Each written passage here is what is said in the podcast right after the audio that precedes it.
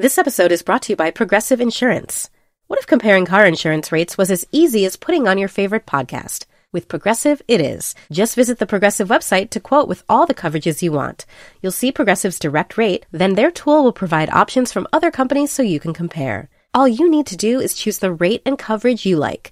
Quote today at Progressive dot com to join the over twenty-eight million drivers who trust Progressive. Progressive Casualty Insurance Company and Affiliates. Comparison rates not available in all states or situations. Prices vary based on how you buy.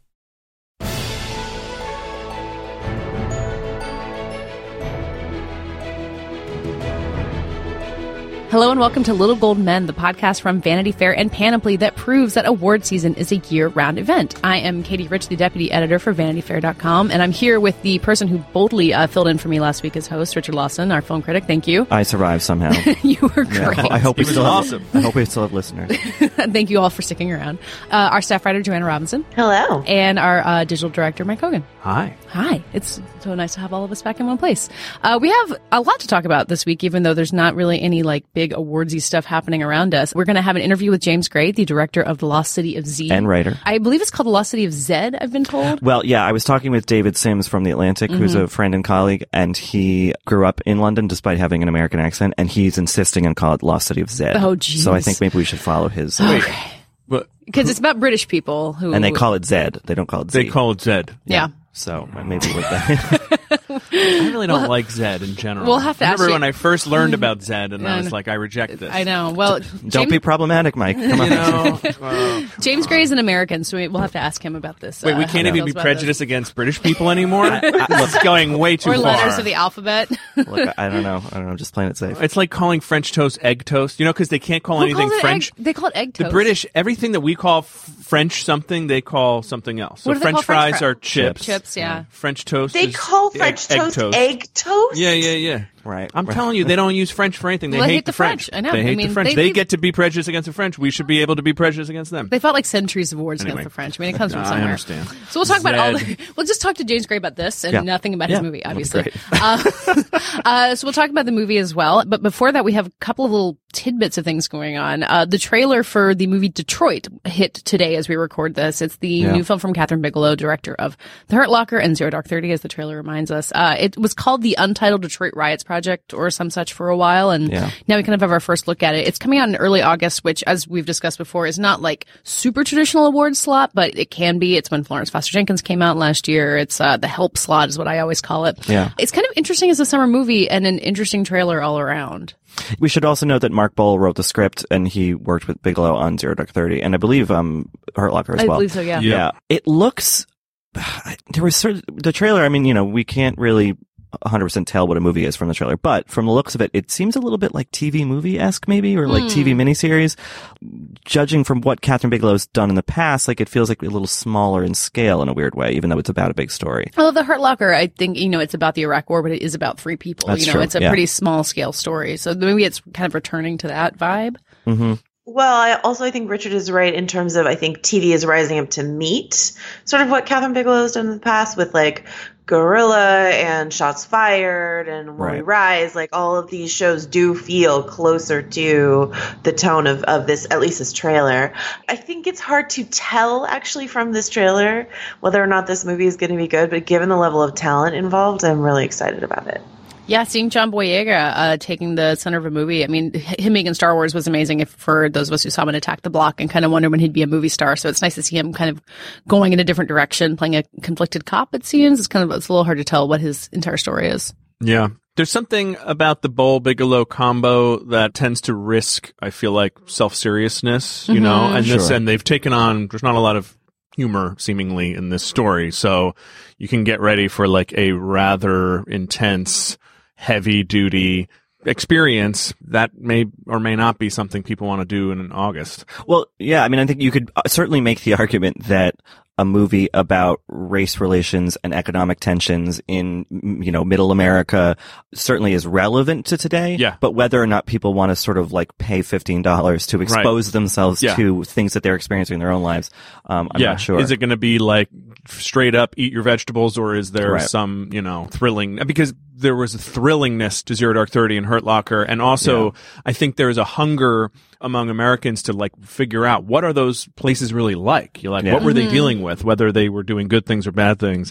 There may be that interest in Detroit at this point in the yeah. sixties. I don't know. I mean, I think you talk about a summertime heavy conversation. There's also inevitably going to be talk about uh, Bigelow and Bobo being white, and it being a story yeah. about uh, race motivated riots in Detroit, which is still a very heavily black city. There's really complicated stuff there that came up when they announced that they were doing the project at all, and I think yeah. it's only going to continue. And of course, you know, Zero Dark Thirty, while still I think mostly a revered sort of movie, is tainted with a lot of kind of controversy about, you know, its depiction of torture and mm-hmm. how fabricated that was or yeah. realistic it was. So they're not sort of unimpeachably well, uh, right, know. and the, and the idea that he may have relied too much on the official story from the military. Right. From the trailer, I'm guessing he didn't rely on the official story from the police, because it looks yeah. like the police started. I think fifty years distance gives us yeah. a little more. Good Lord, I, and I hope not. Yeah, yeah, yeah, yeah, that would yeah, be that really would be, bad. That would be something. Yeah. Uh, yeah, so that'll be in August. I guess it gives us, uh, you know, an early signpost before all the fall festivals And I think start. It's clarified something for us, because we talked about it in general terms with, I think, Joe Reed about, mm-hmm. like, it being on the landscape for twenty seventeen in movies, but we didn't really know when it was coming out or, like, what, what it... Yeah. So now we know, and I think that that, you know, so one little piece has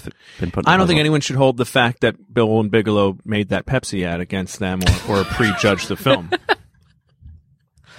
I mean, it was beautifully shot. It was, yeah. Yeah. It was I mean, cinematic. You go from what modern protest to past yeah. protest. It's yeah. all it's all part yeah. of the spectrum. Um, yeah. Detroit was uh, it it has a lot of United Airlines product placement in it though, so that's that's gonna, that's going to be a problem. I'm wondering if by the time this episode comes out, like twenty-four hours from now, like there's going to be some new controversy. forty-five that's come more up. Yeah. Controversy. Hertz Rent-A-Car has done something hideous. Or, well, from one award season signpost to another, the M T V Movie and T V Awards yeah. nominations, uh, they came out just after last week's episode came out, so we're a little bit behind, but, you know, these are important. But this is a show for grown-ups, not for teens. Grown-ups, it takes us a little longer to yeah. discover these things. Uh, the awards themselves are still a couple of weeks away, and the nominations, as usual, are kind of insane and yeah. then kind of fun, and... Okay, well, they are also including T V shows now, which is as a sign of the times as anything about where uh, for sure. movie and television. And, and about they, what and they mixed them up, right? They just put, like, Best Actor, it doesn't matter if you're in a movie or a T V show? Oh, uh, yeah. Uh, we have Best Kiss, uh, Emma Watson and Dan Stevenson, Beauty and the Beast, competing against Taraji P. Henson and Terrence Howard in Empire. So, yeah, some categories Some categories were, they mixed yeah, up. Mm-hmm. Well, acting is still divided, but not divided by gender, which has been, like, an interesting award yeah. season conversation that came up when an, um, a performer from Billions, I believe it was last week, was sort of challenging this notion of gender-divided acting categories, which sort of kicked off this debate. And mm-hmm. here comes the M T V Movie Awards, which I don't think that this was true before. But they're like, you know what? We're going to throw yeah. everyone into the same category. So, well, I think that inside M T V, they're very conscious of the fact that young people are not necessarily, you know, recognizing right. the traditional categories of yeah, gender. I mean, literally sort of orthodoxy is there's, yeah. there's a big percentage of young people who are just like, I don't I don't identify with and also want. It gives you room to, you know, you could have one acting category and then make room for uh, categories like Best Fight Against the System. I don't know what that means, but uh, it, it lets you have Luke Cage loving Mister Robot, Hidden Figures, and Get Out all in the same category. Yeah, I mean, th- there are kind of two ways to look at this. I mean, one way is it's easy to make fun of the M T V Movie Awards because they're, you know, they're silly, but like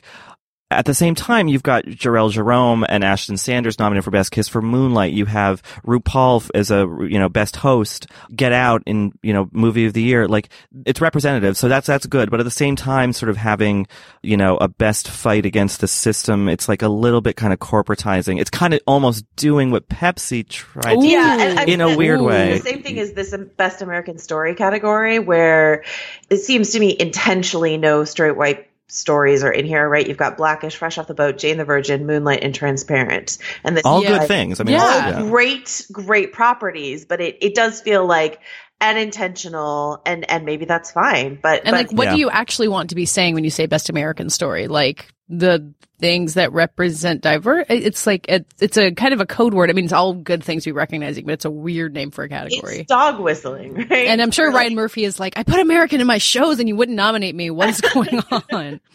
Yeah, I mean, the I, what I like about the M T V Movie Awards is things like Best Kiss, and like they used to do Best Fight. Is Best Fight in there this year? I don't um, think so. Which uh, there's best villain, like fight against of, the system, Katie. Uh, it's all yeah. a metaphorical fight now. Uh, but you have things like best villain is Allison Williams in Get Out, the Demogorgon in yes. Stranger Things, Jared Leto in Suicide Squad, Jeffrey D. Morgan in The Walking Dead, and Wes Bentley in American Horror. Like that is an amazing That's category. That's the best category I've ever seen. I'm pulling hard for Allison Williams. Like get in there. I don't know, the Demogorgon has a lot of chops, so. Who accepts if the Demogorgon wins?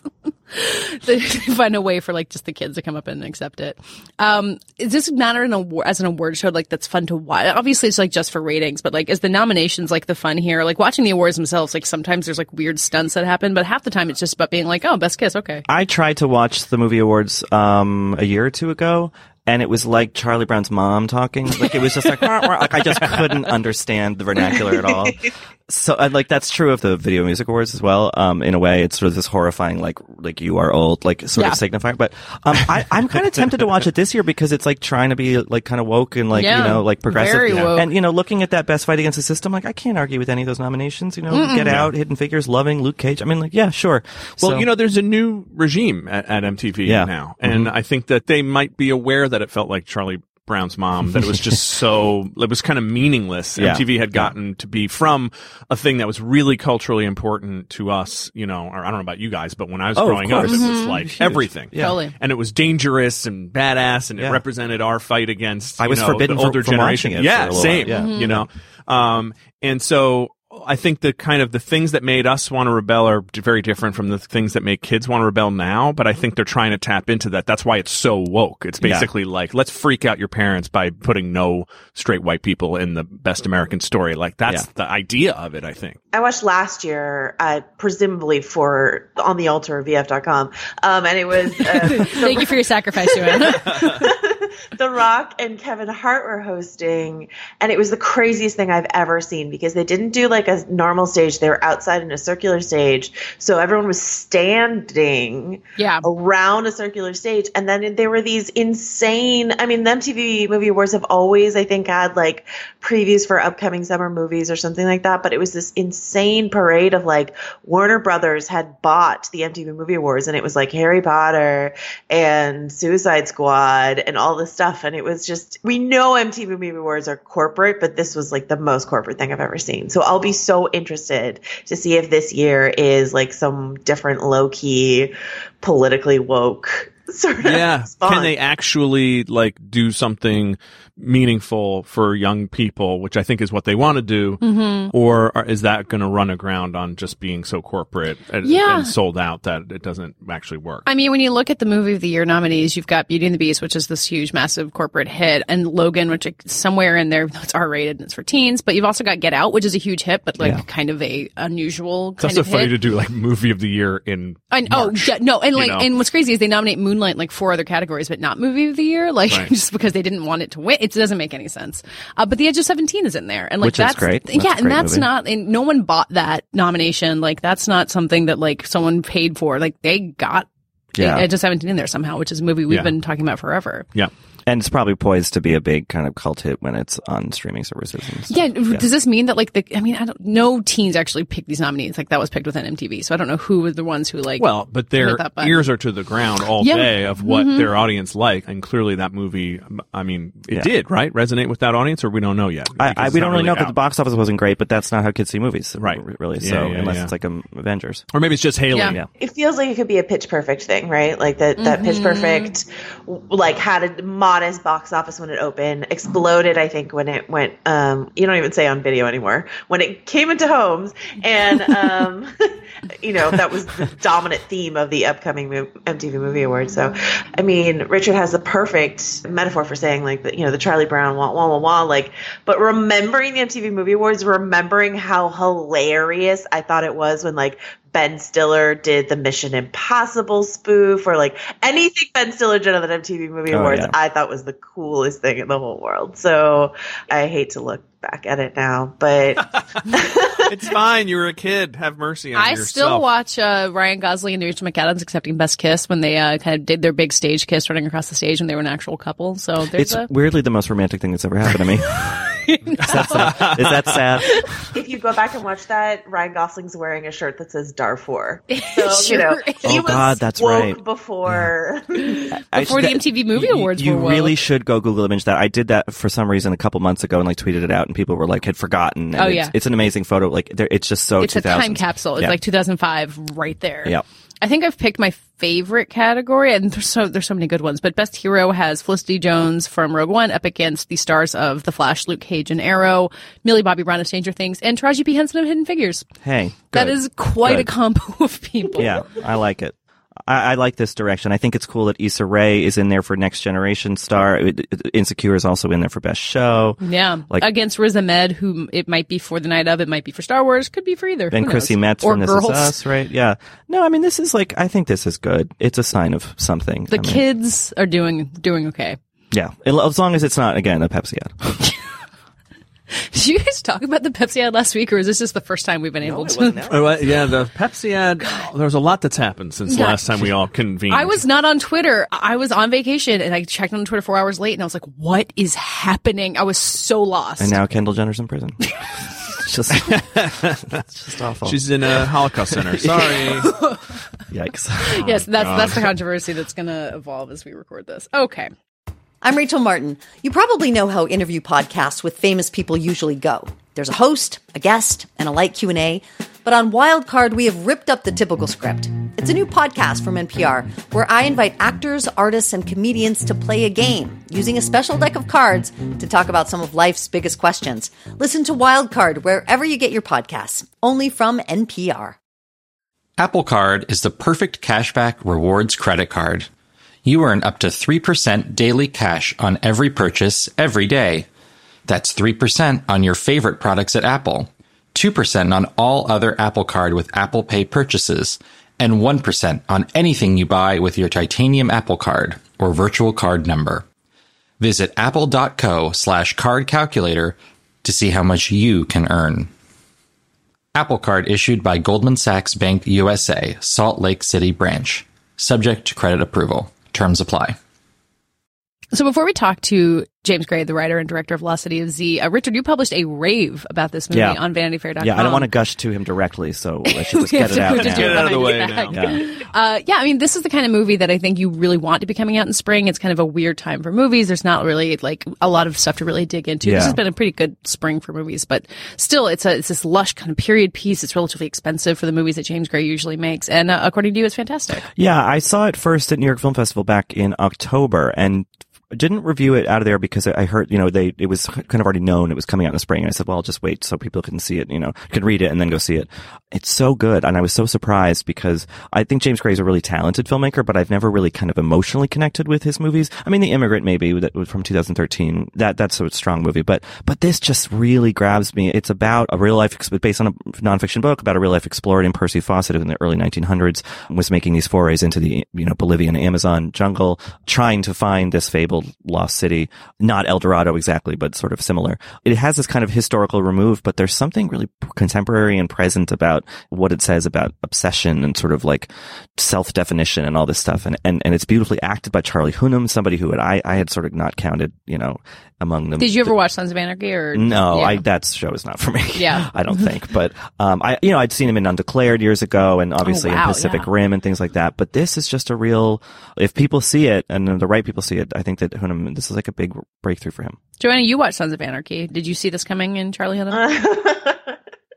um, he gets to be British in this, right, Richard? Oh yeah. Mm-hmm. Yeah, yeah. It's always better when they let Charlie Hunnam be British. Yeah. I think the strain of him trying to put on his American accent really has like, but I will say this. Sons of Anarchy fans are bananas for Charlie Hunnam. Yeah. They love him. I don't get it. And so I'm happy to hear that he's quite good in this. And, and maybe that means that the Guy Ritchie King Arthur movie, which I think is one of the most ill-advised concepts I've ever heard of, might not be terrible.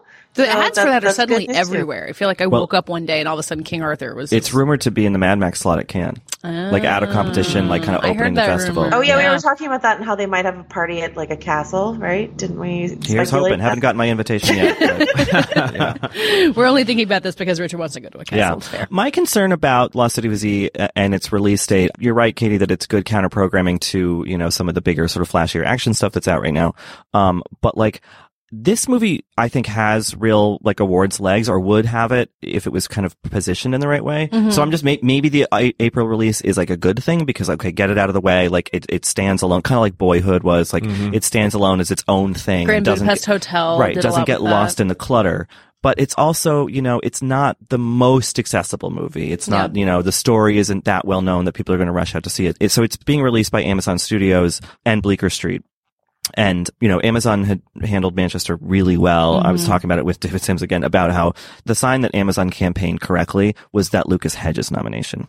That was the one that was like, okay, Michelle and Casey were definitely getting in. The screenplay yeah. was definitely, but that Lucas got one too. It's like, maybe they know what they're doing. Yeah. I don't know. I hope that Z, at least for the art, you know, some of the kind of below the line, the technical cinematography is beautiful. I think that James Gray's script is really good. So I hope that it holds on. But judging from your review, and not really more than that. Yeah. It doesn't necessarily sound like the kind of movie that bubbles nicely across the summer, the no. way that like a Midnight in Paris or mm-hmm. a, or a no. oh, Budapest yeah, yeah, do, yeah. where it's like, oh, there's this quirky thing, and it's like a little too hot yeah. tonight, so why don't we go check that out? Yeah. This is like this, sounds more like a it's long December, and like yeah, yeah, like I it, don't know, kind of like maybe what Silence would have been had mm-hmm. it been a slightly different movie. You know, yeah. it's long, it's emotionally intense, it's physically intense, kind of. So you're right that it's not kind of this airy, you know, Midnight in Paris. And Boyhood of. wasn't that, but Linklater always has a bit of that, even when he's doing three oh, hours. Oh, sure, yeah. Know? And that There's movie kind of bops like, along, yeah. It's, it's mellow. There's something mellow about the movie. It's funny. Yeah. I mean, and then also, I think about the critical rallying behind The Immigrant, which was under really different circumstances. It was kind of buried by the Weinstein Company, and people really felt like they had to get behind it. And yeah. there's like a, there's a sense of kind of cheering along James Gray movies, especially after that, that I feel like could keep this in the conversation. Like, I can see it really coming back for Critics Awards if, uh, you know, depending on how the rest of the year goes. Yeah, that's true. He is kind of a critical darling. Well, The Lost City of Z, uh, it's opening against Fast and Furious eight, so there's some fascinating counter-programming built into that, and uh, presumably it'll... It, it, from what I hear, it's you have to see it on the big screen, so people should wait for it. I don't know when it'll be on Amazon, but... Uh, I would, it, yeah, I would I would say watch it on the big... Beautiful. It's on thirty-five millimeter film. It's really, mm. really yeah. something. No, they, they don't make them like that anymore. So we're here today with uh, James Gray, the writer and director of The Lost City of Z slash The Lost City of Zed. We had some debate before you got here about what, what we're supposed to call it, but they call it Zed in the film, obviously, because they're British. That's right. I call it Z, so let's go. Oh, oh, see, that's good to know. No, okay. You're correct if you yeah. say Zed, obviously. Yeah. Right. Yeah. Well, since you're an American, we weren't sure where you fell down on this uh, spectrum. I think I just make lots of mistakes as an American, so I go with Z. That's fair. So the movie is based on David Grann's best-selling nonfiction account of himself going into the Amazon to research Percy Fawcett, um, this early twentieth century explorer who went missing in the Amazon. And so it kind of is, it's historical, but it's also in the present. But the film is just historical. So can you talk to us a little bit about your sort of origins with this story and what attracted you to it, and, and why you kind of chose to make it the way that you know, uh, you did with just the, the it set in the past? Well, there's um, multiple aspects to your question, which it's part of it is, you know, what draws you to a piece of material to begin with. Yeah. And I, I had been sent the script, or the book, I should say. It wasn't published yet. And I just got a very strange call from Brad Pitt saying, Jimmy Jam, you know, I, I got this book, and uh, can you read it? That's pretty and good, Brad Pitt. Thank you very much.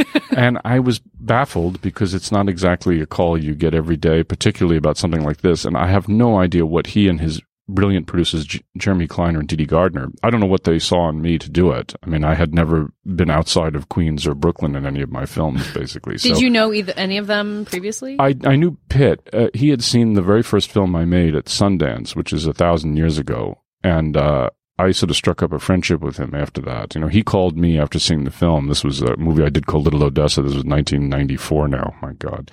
And um, I became good friends with him. But I didn't talk about anything like this with him. It was just out of the blue in that sense. And I read the book and I thought, well, this is excellent, but it's impossible to adapt. You've got all this stuff where David Grann, as you say, in real life is walking around, you know, the Mato Grosso region trying to find Fawcett and retrace his steps. and it presented insane logistical challenges.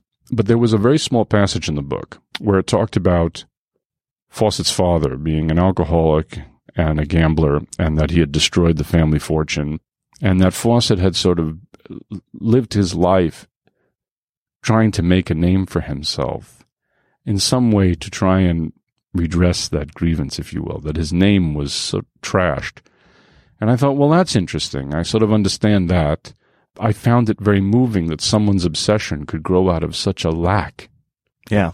So the, then I said, okay, well, that's a really interesting character. I, I don't want to do this movie, but that's an interesting character. And then you know what happens. After a span of days, you start to think about it, and you say, well, I know I can't. I don't want to do that movie, but that was interesting. And then one thing led to another, and before you know it, I find myself completely obsessed. And the decision about the adaptation to get rid of the grand stuff was really based on one thing only, which is that I had seen versions of that done already and brilliantly well. Mm-hmm. I, I felt that, you know, you can't top what Spike did with adaptation. So I, I didn't want to do some kind of postmodern, like, revisiting where I'm cutting to David Grann. Because essentially David Grann's like me, you know. I'm mm-hmm. We're both, like, genetically designed to be accountants in Minsk, I like to say. So the idea of us going to the jungle is the joke, right? We right. walk around, we're like, hi, my name is Morty, and I'm talking to an indigenous person. You know, and I didn't want to do that. And sometimes you have to look in a broader sense. Sometimes you have to look backwards to go forwards, because what I felt was that, first of all, Hollywood doesn't really make sort of David Lean-esque movies anymore. They just don't. But also, David Lean is an incredible director, uh, so please don't misunderstand me. I'm not bad-mouthing David Lean, uh, but he was restricted by early nineteen sixties politics. And when you watch Lawrence of Arabia or something like that, you know, you have Alec Guinness and he's playing an Arab man, which is absurd, and you have this very odd treatment of the homosexual angle in the in the film, because he's kind of shying away from it, but he can't, he wants to talk about it, but he can't. That's a, so what I felt was to do it in that sort of style, but to update it with our sense of politics in two thousand, well, twenty fifteen, was, which is when I started making the film. So all of this went into the pot. I mean, you're asking a, a very good and vast question, so it demands this lofty and pretentious answer from me. That contemporary aspect to it, um, I think, mixed with this, you know, it's shot on thirty-five millimeter film. It has this kind of grand, you know, Lawrence of Arabia-esque sort of scope to it. I guess this may be a, a tricky question to answer, but like, how organically did that come to you? Or were you straining the whole time to be like, okay, we have to kind of keep a modern political sensibility in mind while also making these sort of like aesthetic allusions maybe to, to a kind of older style of cinema? It was always the intent. It was always there from the beginning, because when it, it's, I have a very big contrary bone in my body. If everybody is doing X, I feel like I have to do Y, which is usually quite harmful. And, um, I just felt that it was not something that I was seeing a lot in the theaters. So I, I feel like it's my job not to just simply do what everybody else is doing. I feel like it's my job at least to try to do something that is not, you know, cookie cut. And it, what is in vogue is a kind of postmodern approach to material, a, a kind of certain distance from the characters, a, a, a kind of almost an archness. And I just felt, if I'm going to do this, if I'm going to put myself into it, I have to make it a form of personal expression, if you will. I'm, I know this all sounds completely ham-fisted and in some ways self-obsessed, but you kind of have to be in order to make a film that involves a thousand continents and, you know, fifty thousand countries. So it was always part of the original calculus, if you will. So because Brad Pitt brought this to you, he has this production company that's been incredibly successful lately. Was there yeah. ever a point of struggle where you had to be like, no, we need to make it old-fashioned, or have to shoot on thirty-five, or go on location? Or did you have the support from the beginning to make it as vast and expensive as you wanted it to be? They were absolutely fantastic. I mean, their hobby is winning an Oscar. I mean, every five seconds they're winning Oscars. So they, and they really do protect the filmmaker. And there is no way I can oversell how important that is. Stanley Kubrick once said the best thing about movie directing. He said, making a movie is kind of like trying to write War and Peace in a bumper car in Coney Island, which is completely true. So you already have a huge set of issues that you're going to have to deal with on a logistical level every single day. Oh, the the river has risen, and the, you know, one of the rafts got destroyed. And they, okay, you have that. If you heap on top of that, Uh, we got this note from the dailies. They don't like the way that so-and-so's eyebrows look. Yeah. It is such an added level of difficulty. So When you don't have that, there is such, it's like a huge weight is lifted from your shoulders, and it is beautiful. And they protected me, and many of my decisions were totally insane. One, one of them is thirty-five millimeter, by the way, which is a whole other story about how we got the film out and everything. But um, no, they're very supportive, and it's, I can't tell you how great that is. I mean, people go in, people shoot in the jungle and go insane. Like, there are multiple movies about people yeah. making movies in the jungle and going insane. Yeah. How did you avoid that, or, or I, are you I still? Don't, I, wonder if, I don't think my wife would think I avoided it. But in some ways, you never came back from that jungle. Yeah, exactly. Um, well, here's the thing: I, I, you always feel like, you know, you hear stories about Werner Herzog and Francis Coppola, and you think you can plan better and you're smarter than they are, and you can't and you're not. Yeah. And you get down there and the jungle tells you what to do. I, I was fortunate only in one respect, which is that it's only about sixty percent of the film. So I was there for about four months. You know, you're talking about Francis Coppola. He was there for a year, and I cannot understand that. I mean, to me, after the way it worked for me, the first two weeks I was there, I kind of was like, I'm doing it, I'm doing it, I'm making this movie in the jungle, it's fantastic, I'm doing it. And then what happens after about two weeks is a certain sameness starts to set in to the routine. And you wake up in the morning, and it's four thirty in the morning, and you're in your eco lodge, which is sort of like Jonestown. And you put your glasses on, and they're completely, you know, steamed yeah. over from the humidity. And this is four thirty in the morning, it's like ninety degrees, it's crazy. Oof. And the, the sound when you wake up, you don't have to have an alarm, because all the insects and the animal life in the jungle is so loud that it gets you up on its own. And you wake up at four thirty in the morning, I would get in this van, and, you know, really bumpy, down to the banks of the river, and you get on the rafts, and you go down or up the river, if you're shooting on the river, or if you're getting into, you know, you beach the raft and you go into the jungle. And after about two weeks, that one hundred degrees, one hundred percent humidity, you're on the raft, there's the rain that comes at three, that routine starts to drive you crazy. Mm-hmm. And there's, there's really no way around it. My biggest problem, uh, to be candid about it, wasn't the day-to-day shoot, which was, of course, uh, arduous. It was the fact that there was no break from it. You know, I couldn't be a spoiled brat. We were pretty much in the middle of nowhere on the Don Diego River, and it, I couldn't, you know, go get a massage and have like a great meal at the Four Seasons or something and be like a spoiled guy for a day or two. You're there and you're in it, and it feels like there's no break. So after a while, I was very, you know, I, I, I was pleased to come home. Do you feel like that full immersion adds to the kind of artistry as a filmmaker for the actors, um, or is it in some ways a hindrance, or, or maybe it's both? I don't know. Well, it's an excellent question, because it's a complicated thing. The actors, I think, really grooved to it. Yeah. I mean, I know Charlie and Rob essentially had like a kind of a weird starvation competition, uh, which was almost like, well, it looks like you've got a pear in your lunch. I didn't get a pear. Well, I don't have to have a pear. I'm just having water. You know, it was this sort of thing back and forth. So I think it helped them. It helped inform them. For me, it's a different story. The jungle is not, you know, it's not meant for the filmmaking apparatus. Right. And, you know, I just to tell you a brief sort of thing to give you an idea, at the end of the film, and I feel actually terrible about this because we were using vintage lenses from the early nineteen seventies, we had a plant growing inside of the camera mechanism. And I don't even understand how that's possible, but we basically screwed up one of the cameras, and the, the lenses got humidity inside their coating, and we ruined a couple, which is a way of me telling you that it's not, It, the, the technical apparatus is not welcomed by, you know, right nature by nature. Yeah. With, I mean, you talked about how before this you'd never made a movie outside Brooklyn or Queens, but uh, The Immigrant really was, you know, it's very complicated. The period piece, the design of that was really was. incredible. Was there kind of a graduation for that? Like, you'd gone from Two Lovers, which is very, you know, movies are hard to make, but it's a very straightforward story. It's simple. It's a couple of characters, and you do a period piece that's bigger, and then you're ready to go to the jungle. Did you need that kind of in between step? It's an excellent point. I hadn't thought about it like that. Um, the answer is absolutely, but it wasn't designed that way. I had written this script in two thousand nine and two thousand ten, and I couldn't get it made. So I went off and wrote a smaller movie about which I was also very passionate, which was The Immigrant. And that was, uh, that was a weirdly difficult movie to make in a way that I didn't anticipate. I mean, to give you an example about that film, I said, I have to shoot at Ellis Island. I have to. And Ellis Island said, okay, sort of begrudgingly, you know, it's a landmark. And I said, yeah.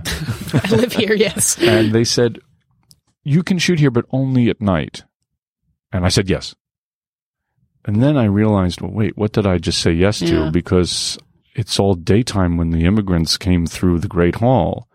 And then before I knew it, I had barges lining up around outside the Great Hall with ten thousand watt lights in all those half moon windows. And then it becomes like a major thing, just shooting at night there. And I guess the answer to your question is it did prepare me to some degree for the logistical size, you know, the, the, the logistical issues. Because, you know, if you following Joaquin Phoenix around Brooklyn with a handheld camera, it is not the same thing. It just isn't. It's sort of like the difference between painting in gouache and making a kind of interactive, you know, it's a, it's not the same medium yeah. even. Yeah. And I mean, filming in New York alone, legit, even if you're just following Joaquin Phoenix around, like there are permits and there are people who are going to walk into your shot. Like there's always something that's going to get in the way. So it was a lot of practice there. Yes, you're right about that. Especially having made films in Brighton Beach where the people who live there are not only don't care that you're making a film, but are almost overtly hostile to the fact that you're uh, you know, bothering their routine. They will walk right through a shot without minding at all. Yeah. No cop can stop them. So um, this film is being released by Amazon Studios. They're kind of a new player, a big player suddenly on the scene. But I'm curious to hear from you because you strike me as something of a, I mean, a film fan and a film sort of, not a purist exactly, but, you know, you want to shoot on thirty-five millimeter film when you can. What are your thoughts on this kind of, these new distribution models and all that stuff? I mean, not to uh, put you on the spot about your distributor now, but... Uh, well, no, my distributor has been fantastic. Yeah. I mean, they've been wonderfully supportive of the movie. You know, it's um, it's interesting. You know, I, I, I appreciate, by the way, you couching what I am in more positive terms. I'm often referred to as a film nerd, which I suppose is uh, more accurate. But there's a part of me that thinks it's terrific because the more opportunity you have to make different kinds of movies, the better off you are. On the other hand, there is an aspect of the big screen and the communal experience and the image projected from behind you onto that screen that is a magic. And I think that people have an incorrect assumption, which is that an art form will live forever. And that's not really what happens in this world. Now, painting has lived since Lascaux, basically, because you need fifty dollars of paint and ten dollars worth of canvas or whatever, and you can make a painting. But if you look at something like opera, how difficult it is to mount a production, and the way that opera was a totally common popular medium in eighteen sixty or eighteen seventy, and now I want to go to the opera, and I go to the Great Met, which is the greatest, and it's five bajillion dollars for a ticket, and everybody is dressed up, and you know you basically can't go unless you're a, a jillionaire. You see the way that the art form has changed and not for the better. Yeah. So I have worries about cinema because I think that when people have sixty or seventy inch televisions at home, as I do, they think, we think, they don't have to leave their house to watch a movie. I have Apple T V and I just download the movie and I watch the movie. But I understand that's great. And it's great. I can watch, you know, Broadway Melody of nineteen forty whenever I want. That's great. But it's not the same thing. So I worry about the move towards a model in which most of it is about sitting at home. Mm-hmm. And I, I think that that is a change in the art form that I'm not totally thrilled with. May I say, though, that the question is larger than that, and it has to do with the studios and the way that they functioned since about nineteen eighty, which is a much larger point, and I don't want to bore your listeners or you. But to be very quick about it, the studios made a concerted effort once certain conglomerates bought them. They became all about profit and loss and about marketing. And what you see now is that they got rid of what you might call loss leader movies. Mm-hmm. Jack Warner or Harry Cohn or Darryl Zanuck, they made films that were loss leaders. They made one or two films every year that they didn't think would make a lot of money, but they made them because they thought they would be, oh, that's our prestige picture, you know, like that kind of sure, attitude. Yeah. Right. Okay, so what does this mean? One or two a year, seven studios, means you got fourteen interesting movies a year. Yeah. And what happened was the studio said, we don't, those don't make money. We got to get rid of them. So now what you have is you have no longer a broad-based interest in the product. The movies have lost their cultural relevance. The studios ruined that broad-based interest in the product, and that's why they're less culturally relevant than they are today. I'm sorry to give such a long-winded answer. But no, it's, I mean, I think it's a fascinating thing that you're talking about, and, and a dismaying one, too. And I guess the sort of move seems to be toward television or limited series, even, you know, something like Big Little Lies, which was wonderful and very artistically assured. Is that anything that you'd ever want to attempt, or is that too far afield from... Well, it is something uh, interesting. Uh, Berlin Alexanderplatz, obviously, was originally a T V thing, and mm-hmm. that's fifteen hours of T V, you know, and it's great cinema in its way. The problem is, is that it's not the same art form. It's sort of like saying, well, you've written these novellas. Will you now write this epic poem? Do you know what I mean? Yeah. And all of your training, if you want to use that nauseating word, but all of your training goes into writing a two-hour-long film, which has a certain structure to it. And then all of a sudden you go off and you write something that's ten hours or whatever. It's not the same idea. A movie is almost like... It's like a bullet. It's a single idea that you can hold in your hand, and it has to come to you with brute force. A T V series unfolds over a, a kind of indefinite period of time, and it replicates, in my own view, it replicates the sort of birth, life, death cycle a little less well, because you don't know when it's going to end and if it ends. And it's why even great series end often in a very uh, unsatisfying way. I mean, the rage that was greeted David Chase at the end of The Sopranos mm-hmm. yeah. is a perfect example. The Sopranos was brilliant, but it's an example of why T V doesn't replicate the cinematic experience, because it was, it went on for a long time and they didn't know what to do. It stopped replicating that cycle. You know, movies evolved for a reason. It's not a random series of events that caused the two-hour-long film. It was a two-minute thing, a ten-second thing, right? There was a zoetrope. Mm. And then there was a two-minute thing. And then there was a one-reel, a two-reeler. And then around nineteen thirty, thirty-one, maybe even earlier with Silence, but around nineteen thirty-one, movies settled into like ninety to one hundred twenty minutes. And you realize that anything shorter is weirdly unsatisfactory, and anything longer, you're kind of shifting in your seat, um, unless it's a five-act structure like The Godfather or something. But this is an evolution. And it's settled in there for a reason. Yeah. I wonder if there will be some, eventually some sort of marriage between the two. And I think that something like these kind of limited series on T V that have a definitive endpoint maybe are the kind of happy medium. But, um, yeah, I think about like The Nick, which, you know, got canceled, but it had two seasons and it yeah. seemed to kind of like wrap up its story. And, you know, Steven Soderbergh gets sick of the movie industry for, I think, a lot of the same reasons you've been talking about, and goes and makes something gorgeous on television. But like you're saying, it's different. Absolutely. And may I say, what you, you bring up an excellent point, which is that in England, they would have series that would go two years definitively. Mm-hmm. That was it. That was it. Now, the United States, we work a little differently. We're a total profit. Uh, or so you look at something like All in the Family. It's a perfect mm-hmm. example. Uh, early nineteen seventy-one started a sitcom. So you watch the first two two seasons of All in the Family. It is astonishing television. And even if you watch it today, you can't believe what they're talking about. It seems like it was made yesterday. And then Baby Joey comes, and Archie becomes a nice guy, and it goes on for a thousand years. And then in nineteen eighty, you realize it doesn't resemble what it did in nineteen seventy-one. They went off the rails. Yeah.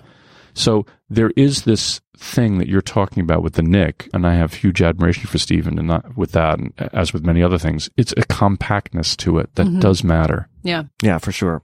At the same time, while there is, that is maybe the future, I think that something like Lost City got made, you know, is encouraging for, you know, us kind of like cinephiles or whatever, you know, like, right? Like that there is, there are rays of hope, I think, or, or. Well, I, I don't want to bum you out on this lovely morning, but, uh, you know, I wrote that movie in two thousand nine, and I was shooting it in two thousand fifteen, and it took me pounding the pavement basically every day. Yeah. So I don't want to complain, because you're right, it did get made. You know, you read stories about the old United Artists in mm-hmm. the nineteen seventies where directors would come in and they would say, I have a dream. Last night I had this dream about a story. And they say, well, that's actually literally the case. In Robert Altman's case, he had a dream. he went to Alan Ladd at twentieth Century Fox, and he said, Mister Ladd, I had a dream last night about these three women and blah, blah, blah. And the next thing you know, he says, yeah, go make the movie. And it's called Three Women. No. Yeah. And you're like, well, wait a minute. What? You you went in to meet with Alan Ladd and told him you had a dream? I don't even understand that. And that's the way it was. Yeah. And the business has changed radically. The business has changed hugely, even since I started working in it. Well, do you see things like Moonlight winning Best Picture as, say, you know, I, I, like we try keep trying to bring Rise of Hope and you throw cold water on it. But I, when I, when I see Moonlight winning Best Picture in a Plan B film, that it just seems like there's something there. Like there's an ability to reward movies like that that are kind of fought for and made on this independent level. And you know, maybe not unlike Little Odessa was made. It, it, there does seem to be something keeping everything afloat. You're, you're right about that. And I think that Moonlight's success is an astonishment. On the other hand, Moonlight, you know, I don't know what the final grosses were or something. It's not no. something I'm a pro at, but I don't know if they were all that great, ultimately. It hasn't made one hundred million dollars. I think right. Of that. And that does matter to people. So, I don't know. Maybe I'm completely wrong. Maybe I'm off base. And I just worry because there are a lot of people of talent, you know, out there. And you hope that their voices are heard. Part of the challenge of, of the cinema is that it's a craft as well as an art. And you can't really just get out of bed, pick up your iPhone, and make a movie. Yeah. It, there's the whole apparatus that is necessary. Maybe it will change radically in a way, I'm, it will change radically in a way that I can't foresee. You know, I sometimes I view the cinema like two hundred years from now, we won't understand or believe that this could happen. You know, even today, if I'm if I watch Cleopatra, the Joseph Mankiewicz movie, which is, you know, I think the most expensive movie ever made when adjusted for inflation. And you have shots where they have fifteen thousand extras. Yeah. And I watch that and I go, I don't, I don't understand. They got fifteen thousand extras for this shot and they had fifteen thousand costumes and like, mm-hmm. That's insane. Yeah. And so even today you look at that and you go, how did they do that? Today we just have C G. We add people, you know, we tie, we're tiling and all that. two hundred years from now, they'll look at making movies like we look at the pyramids. Mm-hmm. Can you believe that they got two hundred people together for two years and they spent millions of dollars? Today we just open up our device and we go, handsome guy, beautiful woman, they're in a train and they kiss. And then it makes the image for you. Hey.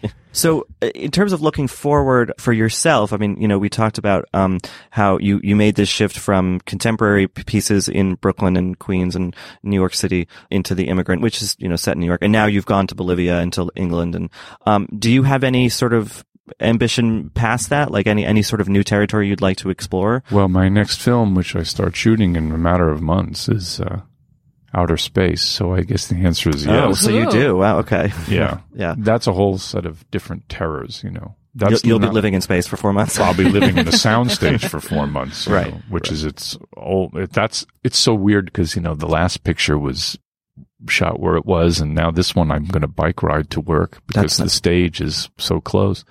And that has filled me with an, another kind of terror, which is, is it going to be physically too easy for me? Mm. Uh, am I going to coast? I have to maintain a kind of psychotic approach to the material in a way. You don't want to be the guy with the big trailer and the hot tub in the trailer. Are you filming in New York? Los Angeles. Okay, yeah. So that's uh, that's another easy place. You get to go be, have a car or a bicycle and the weather's great. And yes, that's true. But it's like I say, that ease is its own terror because you don't want to fall into complacency. I mean, you know, do you feel like you see that in people, like when, not to call people out, but like, have you watched it happen with other filmmakers, like where there seems to be an ease that sets in and then maybe you never get back the psycho- psychosis you're talking about? I haven't seen it personally. I think I've, I've witnessed a point where filmmakers do get tired. Um, I think that's the way Maestro Scorsese once put it in, in an interview I, I heard or read, that filmmakers begin to get tired. And I think that that's what he was saying. It's interesting he hasn't. Yeah, you know? He's, no, he's a remarkable person. Yeah, I mean, silence is not the work no. of someone who's tired. And, you know, and Wolf of Wall Street, too. Yeah. I mean, certainly it's not a, a... he. But he's a... I mean, he's a very special person. I feel that this exhaustion does come from the fact that you have to fight. And at a certain point, you see it in the careers of... You know, because I watch an old movie every single night. and it's very rewarding. I'll give you a perfect example. I watched a film called Strangers When We Meet, which is directed by a man named Richard Quine. It's with Kim Novak and Kirk Douglas. And it's a, a beautiful film, a remarkable movie. It was made in, I think, nineteen sixty. I, I could be wrong, but I think it's nineteen sixty. And I'm watching this movie, and it's remarkable. And he made another film called Drive a Crooked Road with Mickey Rooney, which is excellent, an excellent noir. And I'm thinking, what happened to Richard Quine? Yeah. Why aren't we all talking about Richard Quine? I've seen these two films. They're remarkable. And then you read about Richard Quine, and they ground they ground him into the dirt. Mm. The, the system, he fought and fought and fought, and then he, he couldn't fight anymore. So it's incumbent upon me to try and keep the energy up. Thank you for doing it. yeah. I'm yeah. trying. This has been amazing. Thank you, James, for, for talking with us. And we talked about the film before you got in here, but I'm a huge fan. I think it's really a beautiful piece of work. So Thank congrats you. on that. And I hope that everything goes smoothly. And maybe we'll be, you know, we talk a lot about awards on this podcast. So maybe we'll be yeah. talking about Zed, you know. Thank uh, you so later much. This year. Yeah. Thank you. Uh, before we wrap up this week's episode, uh, real quick, there's another movie opening this weekend called uh, Fate of the Furious, the eighth movie in the Fast and Furious franchise. I love the pun. I'm a big fan. Uh, Joanna and Richard, you guys saw it. Uh, Joanna, you said it's great, or at least fun. Yeah, I thought it was really fun, and I actually thought I liked it better than, I think, six and seven. And I could not tell you why. Maybe it's just because, like, The Rock keeps getting bigger somehow. Like physically more bigger? Muscles keep, yeah. keep get, more muscles keep getting added. And then Jason Statham, here's the one thing I'll say about Jason Statham. He always knows exactly what movie he's in. Mm-hmm. Like, I, not everyone always does, but Statham does. And he gets a lot of really fun. Like, in the past, he's played the villain. And this, he gets a lot more fun things to do, especially one very fun fight at the end. So, and then Charlize Theron shows up at the, as the villain. Her lines make no sense, but she's just delivering them with an intensity and these wide, crazy eyes, and it doesn't matter. It's just, it's fun. It's really fun. Yeah, I mean, she plays it kind of like she's the, her Snow White and the Huntsman character, but like in modern day. It's like a it's, a, it's a lot of acting from her. But yeah, Statham is great. The movie as a whole, I think, is perhaps more self-aware than the series has been in the past. It just keeps getting more self-aware. Even more self-aware yeah. than Seven. Yeah. seven, well, I felt like they pretty is, much knew what they were. As, as Joanna yeah. said yesterday, it was Looney Tunes. Yeah, I mean, they've known what they're doing for a little while, but this one feels even more sort of arch and referential, and it seems a little bit like they're playing more to that kind of like intelligentsia who are like, well, these movies actually are quite fun. You know, like they, mm. it seems like oh. that. It seems a little bit less organically silly, right? I see, um, which kind of diminished my enjoyment of it a little bit. But like for the for the most part, I mean, it's really it's just fun. Has it moved yeah. on from the kind of, like, because Seven had some of the mourning aspect of uh, Paul Walker uh, in it? Have they basically there moved is, on from that? Uh, there is. I'm not spoiling it. There is some a very big. It. It's, it's referenced. very big yeah. moment that's about Paul yeah. Walker. They, yeah. I feel like they're going to have to do that forever. That's part of the his sort family. Of, the series yeah, is all about fam, family. Fam. Yeah. Yeah. And uh, just real quick, uh, Richard, you said they don't drink Corona? No, they movie? don't drink Corona. What which happened? Is sort of a foundational Tune t- part of the text. Yeah. I'm writing an expose about this. I'm serious. Yeah. Yeah. Yeah. All right. Well, uh, you can choose to see Lost City of Z or Fast and Furious eight or this both. weekend. Go- or both. Great yeah, double if you're feature. Living in the, if you're living where they're both out, see them as a double feature. And that does it for this week's episode. Uh, thanks for listening. Please rate and review us on iTunes. We appreciate it. We love hearing from you guys on Twitter as well. And uh, you can find us all at vanity fair dot com writing about Corona and Lost City of Z and all kinds of other things, and uh, we're all on Twitter at Little Gold Men, and uh, on our own I'm at Katie Rich, Richard uh, Rylaws, Joanna, Joe wrote this, and Mike Egg Toast. Mike underscore, with an underscore? Yeah, egg, yeah, yeah. Underscore, egg toast. Underscore toast. This episode was edited and produced by Alana Milner and Jennifer Lai, and thanks to Laura Mayer and Andy Bowers at Panoply. And this week the award for worst idea for a remake of The Kids Are All Right goes to Katie Rich. The kids are doing okay.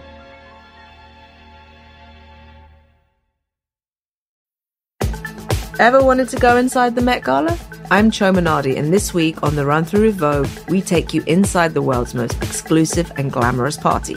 We'll talk about the best looks from the red carpet and everything that happened after. Listen to the Run Through with Vogue wherever you get your podcasts.